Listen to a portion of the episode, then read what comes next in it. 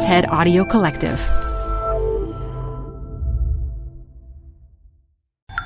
This TED Talk features creative director Walter Hood, recorded live at TED 2018. Support for TED Talks Daily comes from Odoo. If you feel like you're wasting time and money with your current business software or just want to know what you could be missing, then you need to join the millions of other users who switched to Odoo.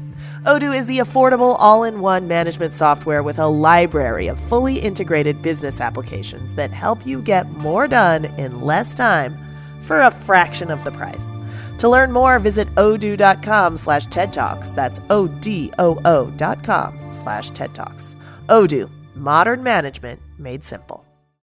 Welcome to the Canva guided meditation for stress at work. Impending deadline? Generate Canva presentations in seconds. So fast. Brainstorm got too big? Summarize with AI in a click. Writer's block? Release with Canva Magic Write. Magical. Stress less and save time at canva.com. Designed for work.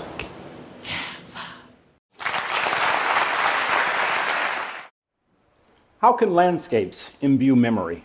Right? When we think about this notion, e pluribus unum, out of many, one, it's a pretty strange concept, right? I mean, with all different races and cultures of people, how do you boil it down to one thing? I want to share with you today this idea of e pluribus unum and how our landscape might imbue those memories of diverse perspectives, as well as force us to stop trying to narrow things down to a single clean set of identities. As an educator, designer, I'd like to share with you five simple concepts that I've developed through my work.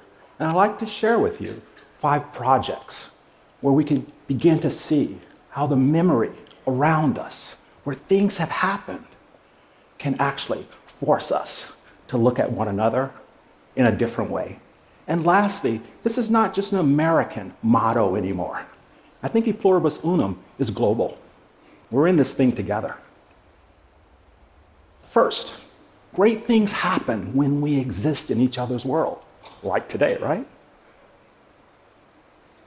The world of community gardens, most of you have probably seen a community garden. They're all about subsistence and food, right? I'll tell you a little story what happened in New York more than a decade ago. They tried to sell all of their community gardens. And Bette Midler developed a nonprofit, the New York Restoration Project. They literally brought all the gardens and decided to save them. And then they had another novel idea. Let's bring in world class designers and let them go out into communities and make these beautiful gardens. And maybe they might not just be about food. And so they called me, and I designed one in Jamaica, Queens. And on the way to designing this garden, I went to the New York Restoration Project office, and I noticed a familiar name on the door downstairs. I go upstairs, and I said, You guys know who's downstairs? And they said, Gunnett. And I said, Gunnett? You mean G Unit? Curtis 50 Cent Jackson? And they said, Yeah. And I said, Yes. And so we went downstairs, and before you knew it, Curtis, Bette, and the rest of them formed this collaboration. And they built this garden in Jamaica, Queens. And it turned out Curtis 50 Cent grew up in Jamaica. And so, again, when you start bringing these worlds together, me, Curtis, Bette, you get something more incredible. You get a garden that last year was voted one of the top 10 secret gardens in New York. Right? It's for young and old. But more importantly, it's a place. There was a story in the Times about six months ago where this young woman found solace in going to the garden. Had nothing to do with me, it had more to do with 50, I'm sure. But it has inspired people to think about gardens and sharing each other's worlds in a different way.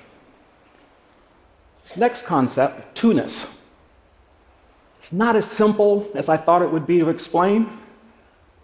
But as I left to go to college, my father looked at me and said, Junior, you're going to have to be both black and white when you go out there. And if you go back to the early parts of the 20th century, W.E.B. Du Bois, famous activist, said it's this peculiar sensation that the Negro has to walk around being viewed through the lens of other people. And this two-ness, this double consciousness, right? And I want to argue that more than 100 years later, that two-ness has made us strong and resilient. And I would say for brown people, women, all of us who've had to navigate the world through the eyes of others, we should now share that strength to the rest of those who've had the privilege to be singular. I'd like to share with you a project because I do think this two-ness can find itself in the world around us, and it's beginning to happen, where we're beginning to share these stories. At the University of Virginia, the academical village by Thomas Jefferson, it's a place that we're beginning to notice now was built by African hands. So we have to begin to say, okay, how do we talk about that? As the university was expanding to the south, they found a site that was the house of Kitty Foster, free African woman, African American woman. And she was there, and her descendants, they all sort of lived there. And she cleaned for the boys of UVA. But as they found the archaeology, they asked me if I would do a commemorative piece. So, the two-ness of this landscape, both black and white, I decided to do a piece based on shadows and light. And through that, we were able to develop a shadow catcher that would talk about this two-ness in a different way. So, when the light came down, there would be this ride to heaven. When there's no light, it's silent. And in the landscape of Thomas Jefferson, it's a strange thing. It look, doesn't, it's not made of brick. It's a strange thing, and it allows these two things to be unresolved. And we don't have to resolve these things. I want to live in a world where the resolution, there's an ambiguity between things because that ambiguity allows us to have a conversation. When things are clear and defined, we forget. The next example empathy. And I've heard that a couple of times in this conference, but this notion of caring, right? 25 years ago, when I was a young pup, very optimistic, we wanted to design a park in downtown Oakland, California for the homeless people. And we said, homeless people can be in the same space as people who wear suits. And everyone's like, that's never gonna work. People are not gonna eat lunch with the homeless people. We built a park, cost $1.1 million. We wanted a bathroom. We wanted horseshoes, barbecue pits, smokers, picnic tables, shelter, and all of that. We had the design. We went to the then mayor, said, Mr. Mayor, it's only going to cost you $1.1 million. And he looked at me, for homeless people? And he didn't give us the money. So we walked out unfettered and we raised the money. Clorox gave us money the National Park Service built the bathroom. So we were able to go ahead because we had empathy. Now, 25 years later, right, we have a, even a larger homeless problem in the Bay Area. But the park is still there, and the people are still there. So for me, that's a success. And when people see that, hopefully they'll have empathy for the people under freeways and tents and why can't our public spaces house them and force us to be empathetic? And the image on the left is Lafayette Square Park today. The image on the right is 1906 Golden Gate Park after the earthquake. Why do we have to have cataclysmic events to be empathetic? Our fellow men are out there starving, women sleeping on the street, and we don't see them. Put them in those spaces, and they'll be visible.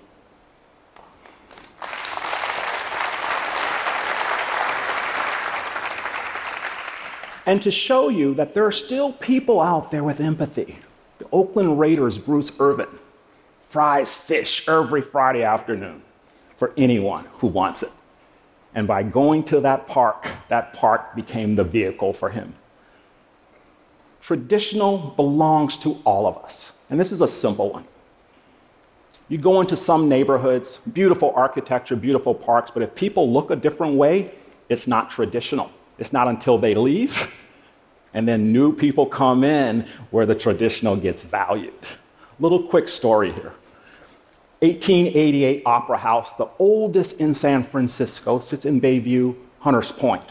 Over its history, it's provided theater, places for businesses, places for community gatherings, etc. It's also a place where Ruth Williams taught many black actors. Think Danny Glover came from this place. But over time, with our 1980s federal practices, a lot of these community institutions fell into disrepair. With the San Francisco Arts Council, we were able to raise money and to actually refurbish the place. And we were able to have a community meeting. And within the community meeting, people got up and said, This place feels like a plantation. Why are we locked in? Why can't we learn theater? And over the years, people had started putting in chicken coops, hay bales, community gardens, and all of these things. And they could not see that traditional thing behind them. But we said we're bringing the community back. American Disability Act, we were able to get $5 million. And now the tradition belongs to these brown people, these brown and black people. And they use it and they learn theater, after school programs. There's no more chickens, right? But there is art. And lastly, I want to share with you a project that we're currently working on. And I think it will force us all to remember in a really different way. There are lots of things in the landscape around us, and most of the time we don't know what's below the ground. Here in Charleston, South Carolina, a verdant piece of grass, most people just pass by it daily. But underneath it, it's where they discovered Gadsden's Wharf. We think more than 40% of the African diaspora landed here. Right? How could you forget that? Right? How could you forget? So we dug, dug, and we found the wharf. And so in 2020, Harry Cobb and myself and others are building the International African American Museum. And it will celebrate.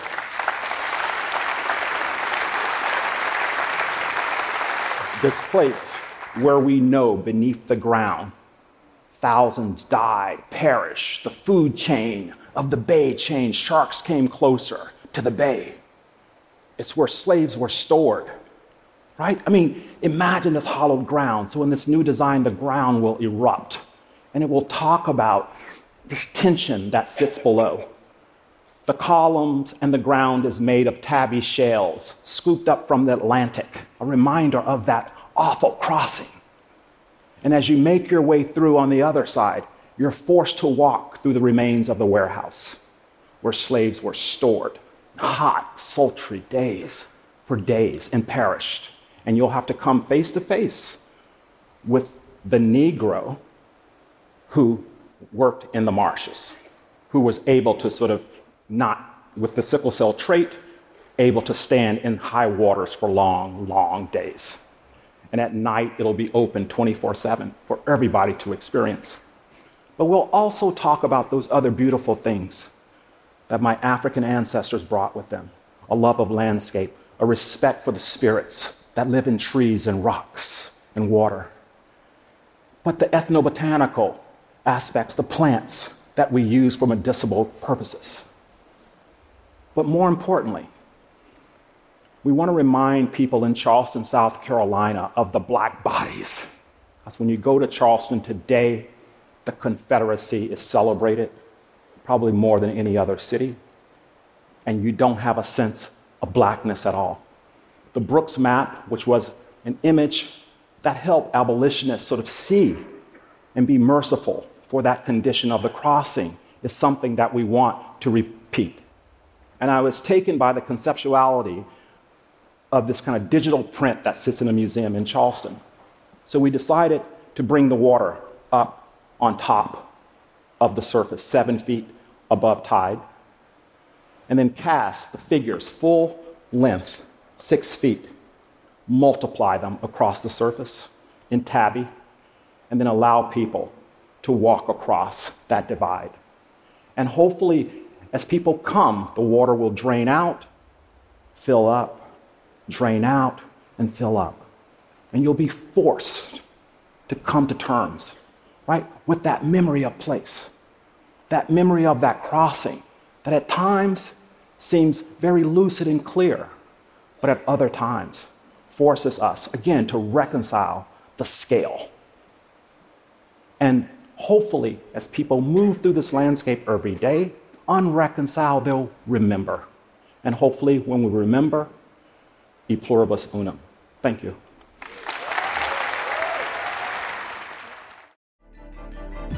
For more TED Talks, go to TED.com.